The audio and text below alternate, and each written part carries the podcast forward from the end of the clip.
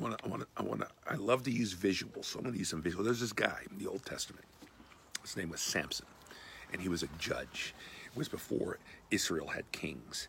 And Samson, he was kind of like the kind of guy that he probably uh, had a mullet, wore like tank tops, went to the gym all the time with the bros, drove a Trans Am with T tops. He he was a man's man, and he was born and became a judge of Israel by birth. And he had this amazing strength and power, but he also, uh, in many ways, was just a big kid with too much testosterone. So he falls in love with a Philistine girl and wants to marry her. Now, the Philistines were from the wrong race. So there's a race issue right off the bat. Um, the Philistines hated the Jews, the Jews hated the Philistines. Uh, but he saw this smoking hot Philistine gal, didn't care because testosterone is driving. Um, and there's something you can applaud about that. Like, dude, he digs her, doesn't care, it's the wrong thing. So we got a mixed we got a mixed race marriage going on. But it doesn't turn out well because while he digs her, he doesn't like Philistines. He hates them, as a matter of fact. He's still racist as hell, and so are they. Um, and um, so the, the, the wedding doesn't go well because uh, he, being the jerk that he can be, tells the the groomsmen of the bride uh, or the the bridal party, the men of the bridal party, tells them a riddle, and he tells them if he can, if these thirty dudes can figure it out, he's going to give them like smashing a wardrobe, like Armani suits. They're going to get they're going to get clothes, and uh, so they got four days to figure it out. After three and a half days, they can't figure it out. He's laughing uh, just humiliating them. And then they corner uh, his wife to be. this is a very long process in the Middle East in those days, uh, and they coerce her into giving the answer, and she does. So, day four finishes, and he asks him to answer the question, and it blows his mind. And he immediately knows his wife must have given them the answer. And he tells him that. He says, If you hadn't plowed with my heifer, that's how you referred to her. He would have never answered this riddle. So, how does he get the 30 sets of clothes? He goes to a, a Philistine city and he kills 30 well dressed men that are Philistine and he strips them of their clothes and he presents them. Of course, that's a problem. Philistines don't take well to that, either does dad and the family. So, they don't allow him to take his bride. In fact, they give his bride to one of the wedding party.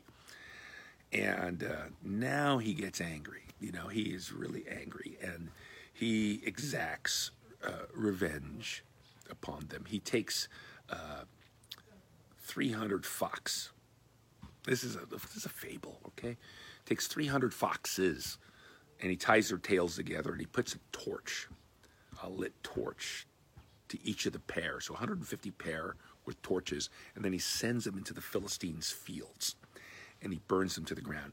Now, this is basically on par with, uh, n- you know, nuclear destruction. He burnt their fields to the ground. That means famine.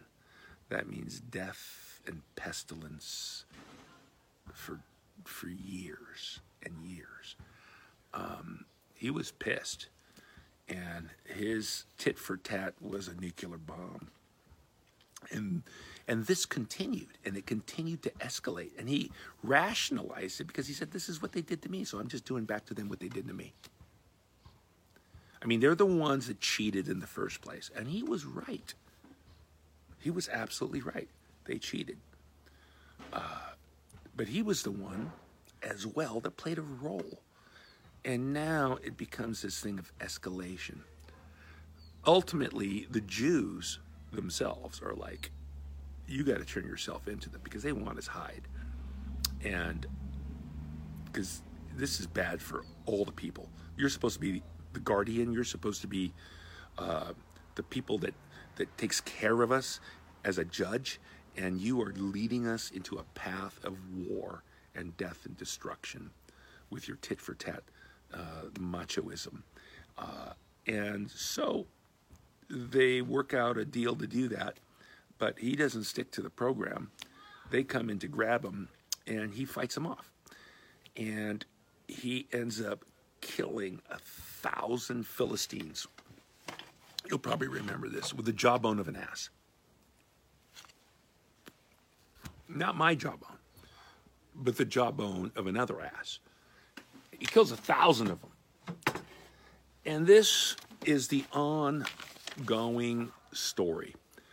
If you remember at the very end, if you don't remember the whole story, look up the movie. It's with Victor Mature. It's a fantastic biblical movie of the golden era of Hollywood.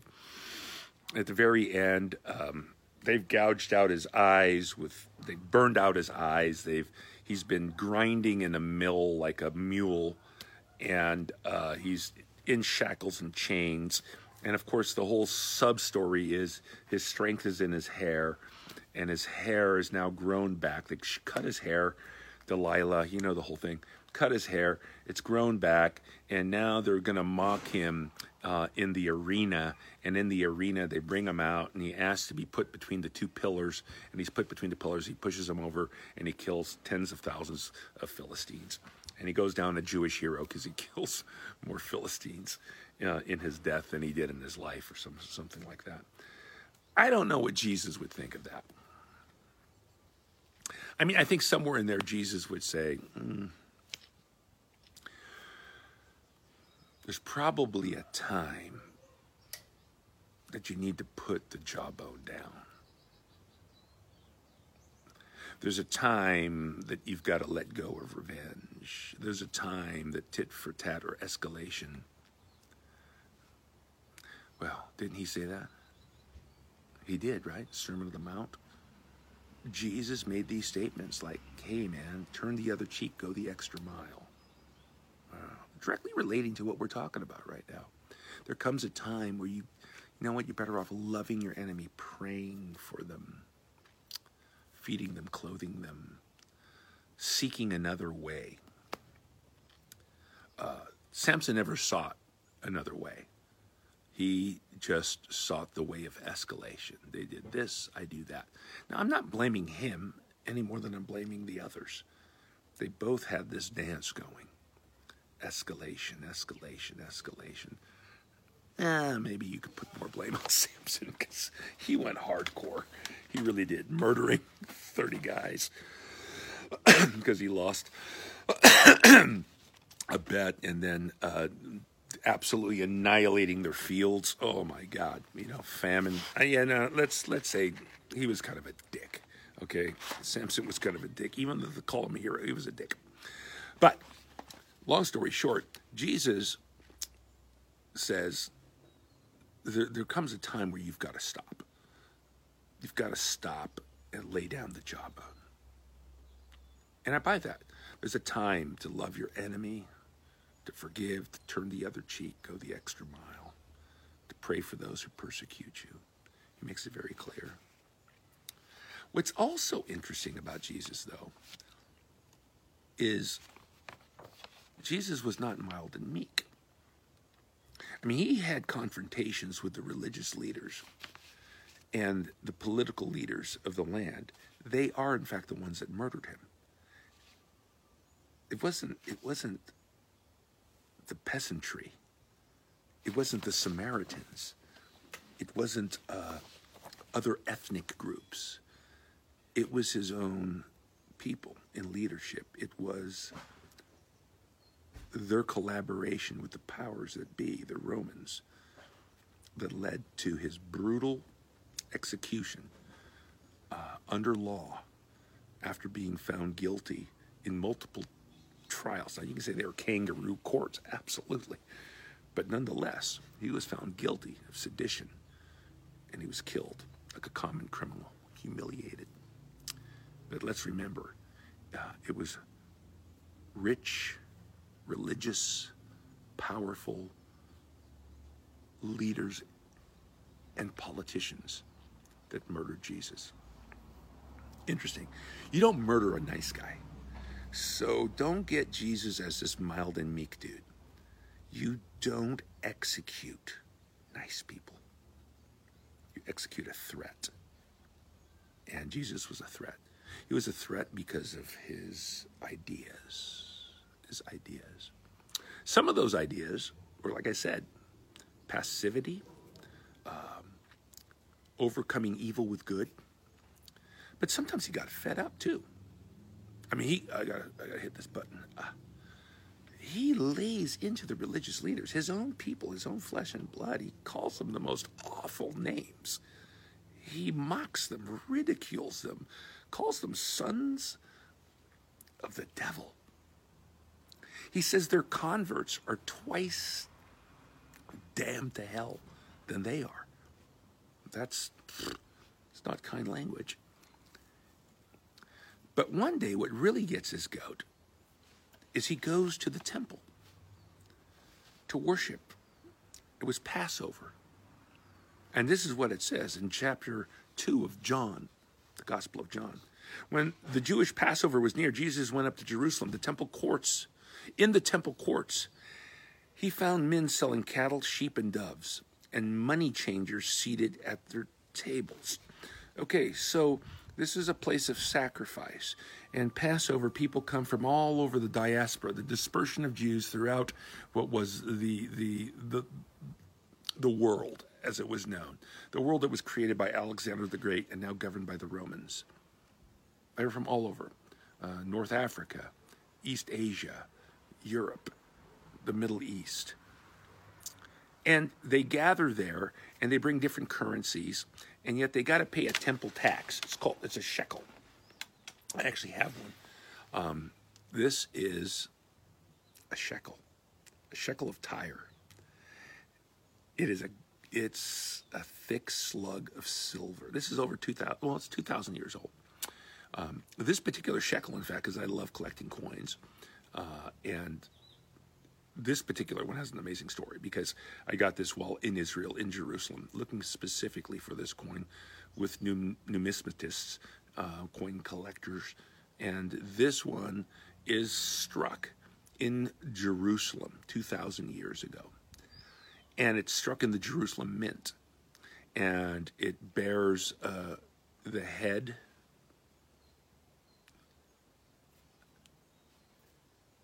And on the back side is the graven image of the emperor, and on the back side, uh, a Tyrrhenian eagle. And it also has the KP mark on it of the Jerusalem Mint. Uh, why was that interesting? Well, because if you know Old Testament Bible, blah blah blah, uh, the Jews took great offense at graven images. Well, what do we got here? A couple of graven images, right? Jews wanted nothing to do with graven images. They were willing to lay their lives down. We, we find that out from Josephus' writings. But the point is here, uh, this one was accepted. It was accepted because it was of exceptional quality, silver.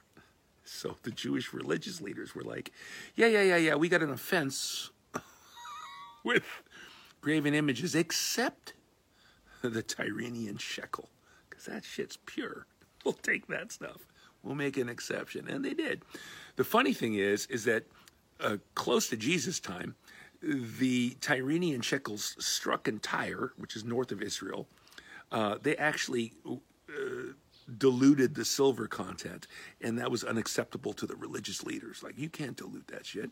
So they begged and pleaded for a mint to be made in Jerusalem where they could make these coins out of higher silver content so it could meet the religious needs of the priests.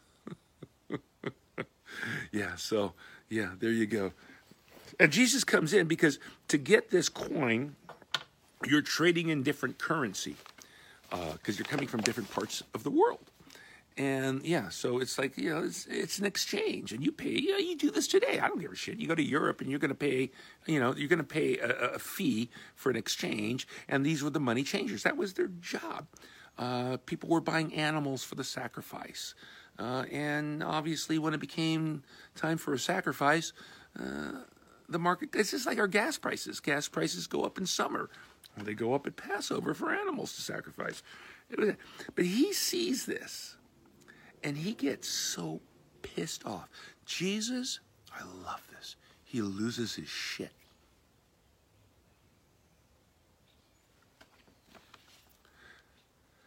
John 2:15 said, "So he made, handmade, a whip out of cords." Jesus sat down, pissed off, and gra- grabbed leather cord and started braiding a whip, a flagellum something that could take your skin off. He braids one, and it says he made a whip out of cords and he drove them all from the temple courts. And all means all. He beat the shit out of the tax, uh, excuse me, of the of, of, of the temple court money changers. He beat the shit out of people that were exploiting the peasantry. He beat the crap out of these extortionists and he drove them and the sheep and the cat. He caused a stampede in the temple. Then it says he poured out the coins of the money changer and over of the money changers and overturned the tables. You, basically, what he's doing is he's blowing up a Brinks armored truck in the middle of the city, a poor city. He's taking these incredibly value, valuable silver slugs, and he's smashing and knocking them out onto the streets, and he causes a riot. A freaking riot and people start grabbing the money and stealing and running. And the money changers get the shit beat out of them. This is kind of a violent jubilee. Things are being made right that are wrong. Now, a lot of my pacifist brother and sister sisters are, and I was one once, I'm not anymore. I changed my mind about stuff. I wasn't before, then I was, and then I am not. So I'm like 98% pacifist, 2%. I'll fucking kill you, okay? Uh, if needed. This this scene of Jesus is a real problem for those people. Uh, just like Jesus drinking alcohol is a problem for like the super hyper fundamentalists. Jesus was just drinking grape juice. Bullshit. Oh, well, Jesus was just making a little whip so he could, you know, get the animals out of the temple. Come on. Everybody's got to make everything fit into their own already constructed box. No. Jesus beat the shit out of those guys and he drove them out and he created chaos. He created an absolute riot because he was angry. Because he said, This is a house of prayer. And you turned it into a den of thieves. And he went fucking off. He went off. It makes me feel so much better. Because right now I feel like going off.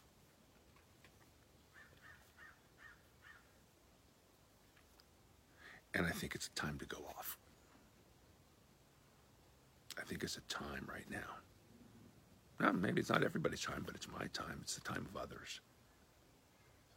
It, it, it doesn't mean that I, I condone the destruction of property and the killing of innocent people, whether it's cops doing the killing or anybody else. Whether it's cops destroying homes by kicking in the doors with no knock warrants and shooting up the place and killing an innocent woman like Breonna Taylor. I don't I don't approve of that any more than I approve of people burning down somebody's business. because they're angry. And yet I understand the anger better than I do the inexplicable murdering of innocent people by police officers because they're supposed to be our guardians. And if the guardians aren't guarding, shit's going to happen. It's going to happen. I have friends in law enforcement. For much of my life growing up, I had a singular goal. I wanted to be a policeman because I thought it was the most noble career a human being could undertake. And I still feel that way. I know good cops, I know lots of them. Um, not enough of them. Not enough at all. There needs to be a complete revamping and, re- and an overhaul of the way we do policing in America and to weed out what we already know is the racist, the underlying racist, systemic racism in departments across this country. We need to hire new and better people. We need to fire the others that aren't cutting it. And I've had lots of personal encounters. I'm not a black man, but I've had lots of personal encounters, and they weren't pleasant. And I've had some that were, and it was just like, why can't it be like this? I don't care if you're writing me a ticket. Just don't treat me like I'm trash. And yet, that's the black experience every day. We all saw a man executed in the streets. Four cops on him, 800 pounds of cop on him. I mean, they had total control of the situation. They executed the guy. So there's reason to be angry. There's reason. Um, and I don't know what to do with that. Here's what I do know a lot of people are confused about how they're feeling, including Christians. I had a, a dear Christian friend just say, I don't know how to make, you know, I mean, I follow Jesus. I want to do the right thing. I support law enforcement as I do. I want good cops. I want the cops that I wanted to grow up to be, to be hired. I want us to change our policing methods. I want us to get away from the wild, wild west. America, we kill about third. No, this is factual stat stats. American cops kill 31 people per 10 million citizens. That sounds like it's not bad. 31 dead people per 10 million per year. Except in Germany, it's one per 10 million. In the United Kingdom, it's less than one.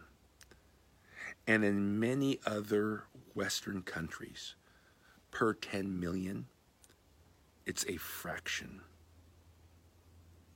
It, they literally have years in a row where there's not one police killing per 10 million. We got to do some things differently. And I'm not blaming this all on the cops. That's part of what this whole defund thing is. I think it's the worst word ever. It's not about defunding, it's about refunding. It's about funding into the communities. Cops should not have to handle a lot of the stuff they're called to handle. And people need to learn to stop calling cops for every little thing.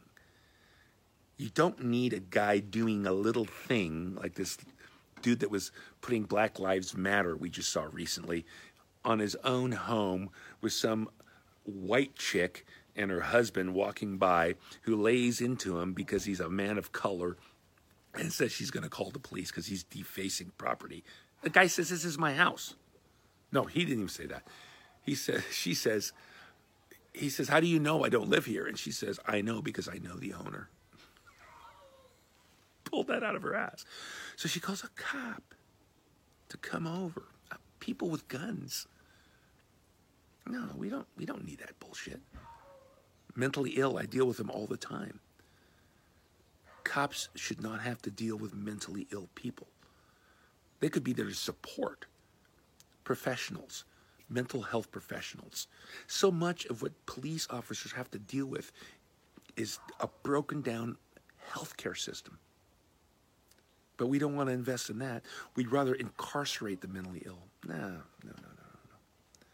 We got to do better. We can do better. And I want to do better. This is what helps me. My favorite book in the Bible because it's such an existential it's an existentialist dream it's called kohelet in the hebrew it's called uh, the preacher uh, we call it ecclesiastes in the greek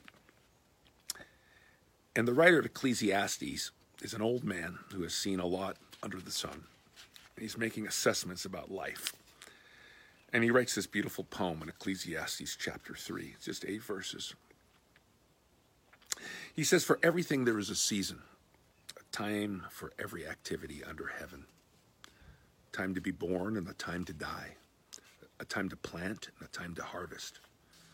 A time to kill and a time to heal. A time to tear down and a time to build up. Did you hear that? He's just stating the facts. It's going to be a time to kill. And there's going to be a time to heal. There's going to be a time to tear shit down and a time to build it back up. He says there's going to be a time to cry and a time to laugh, a time to grieve and a time to dance, a time to scatter the stones and a time to gather them, a time to hug and embrace and a time to turn away A time to search and a time to quit searching, a time to keep and a time to throw away, time to tear and a time to mend, a time to be quiet and a time to speak, a time to love